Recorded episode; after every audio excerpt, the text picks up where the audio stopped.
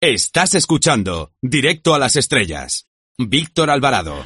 Ahora si les parece conectamos con el planeta Radiocine para ver qué nos tiene preparado nuestro compañero, nuestra antena de plata, nuestro gran sabio del cine.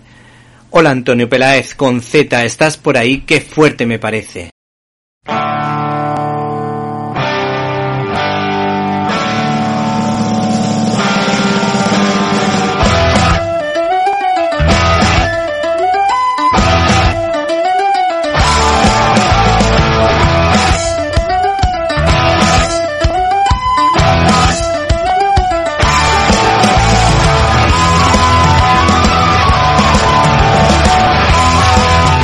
Fuerte!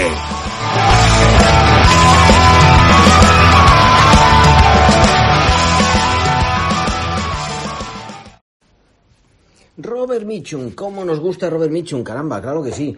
Menudo actor. Y que estuviera solo una vez nominado al Oscar. Hoy esto viene a la actualidad por los Oscars que ha habido últimamente, ¿eh? Bueno, bueno, bueno, lo dejamos aparte porque a Víctor Alvarado sabemos que les gusta mucho. Víctor Alvarado, ¿cómo me gusta decir Víctor Alvarado? Claro que sí.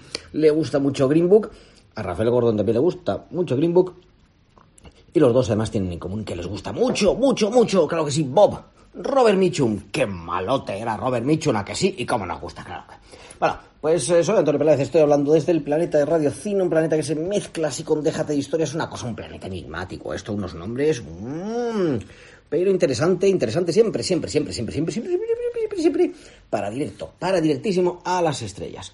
Robert Mitchum, pues resulta que el otro día estábamos, Rafael Gordón, este director de cine estupendo, magnífico, con el que suelo hacer varios programas de televisión, eh, y yo, hablando, eh, yo que soy un magnífico también, por las cosas como son, podríamos hacer los siete magníficos, ¿no? Rafael Gordon, Víctor, eh, ¿quién más? Pues seguro que alguno más. Mira, hay otro Víctor, Víctor Rivas, el protagonista de la última obra de teatro de Gordon.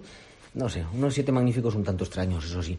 Eh, bueno, pues el caso es que estábamos hablando de qué actor o qué personaje o qué persona queríamos tratar. Y bueno, hace tiempo que Gordon es muy muy fan de Mitchum. Dijimos, pues venga, hablemos de Robert Mitchum, pero es que Robert Mitchum está de moda, está de moda, vuelve a estar de moda, grande, grande Mitchum, porque mm, es en la portada de la revista Sofilm, esta revista francesa estupenda, que se edita también en español estupendamente. Bueno, pues eh, digo, anda, que está Mitchum por todos lados.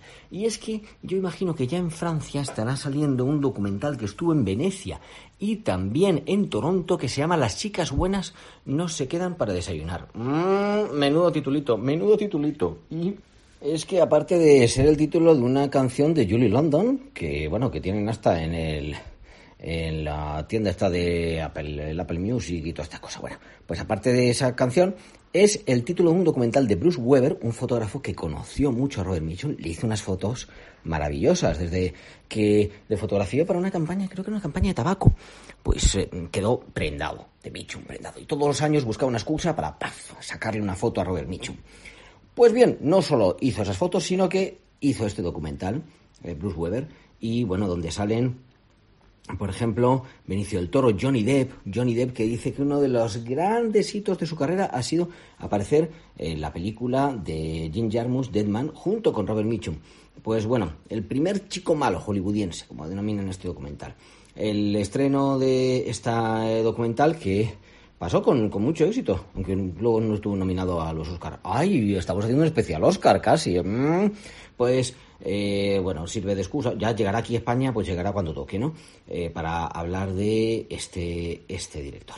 Este director, este actor que incluso se dijo que dirigió. Bien, vamos a hacer las cosas un poquito. Normalmente voy así como muy eh, cronológico, no vamos a hacer un poquito saltado, porque al hablar de él como director mmm, me ha traicionado el subconsciente. Y es que, ¿qué pasa? Que hubo una película que quería hacer con Elvis Presley. Entonces, sigamos utilizando ¿eh? estos recursos tan del cine negro, cine negro donde era muy protagonista Robert Mitchum, y hagamos un flashback. Sí, un flashback. Un flashback a una época en la que eh, Robert Mitchum estaba con unos amigos, en la que su hijo Chris eh, tenía pues pocos años, y estos amigos le dijeron, oye, vente los Monteleone en concreto. Vente a un club que es que hemos encontrado un chico así que, que canta, pero de, de, maravilla. A Mitchum le gustaba mucho el jazz. Luego hubo una época en la que descubrió Calypso. Hubo una época en que compuso muchas canciones, pero ahí no tuvo éxito. Así como en los años 50 tenía éxito todo lo que tocaba él, en el cine, mm, en la música no tuvo éxito. Incluso hizo poesía. Si queréis saber más, el Sofil, que la verdad que el Sofil lo estoy recomendando un montón, y, bueno, les tendría que decir, oye, chicos, os estamos recomendando. Bueno, pues ahí vienen más ideas. Total, que conoce a este cantante, yo creo que era hacia los años 54, 55 más o menos, cuando estaba, cuando estaba empezando, y eh, bueno, pues eh, muy bien, quedan, me parece magnífico, pero el cantante, ¡ay, el cantante! El cantante era más fan de Mitchum de lo que Mitchum sabía. Claro que sí, vamos a un golpe en la mesa. ¿Por qué? Porque este cantante, que era por supuesto Elvis Presley, se había puesto el tupé en honor a Mitchum. Mitchum incluso le presentó al que fuera su representante y pasado una serie de años, en los años, pues hacia los años más o menos 60, cuando quiso hacer la película Thunder Road, una de las eh, que produjo con DRM, que era Dorothy and Robert Mitchum, la productora. Pues eh, pasados los años, cuando quiso el cantante, mm, el que se opuso fue el representante. De hecho, él le sorprendió que... ¿Te está gustando este episodio? Hazte fan desde el botón Apoyar del podcast de Nivos. Elige tu aportación y podrás escuchar este y el resto de sus episodios extra. Además, ayudarás a su productor a seguir creando contenido con la misma pasión y dedicación.